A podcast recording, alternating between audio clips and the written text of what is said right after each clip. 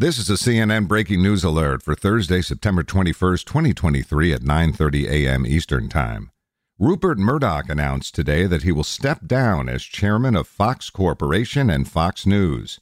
For my entire professional life, I have been engaged daily with news and ideas, and that will not change, Murdoch wrote in a memo to employees. He continued, But the time is right for me to take on different roles, knowing that we have truly talented teams and a passionate, principled leader in Lachlan who will become sole chairman of both companies. For more CNN audio news, go to cnn.com slash audio, cnn.com, or the CNN app.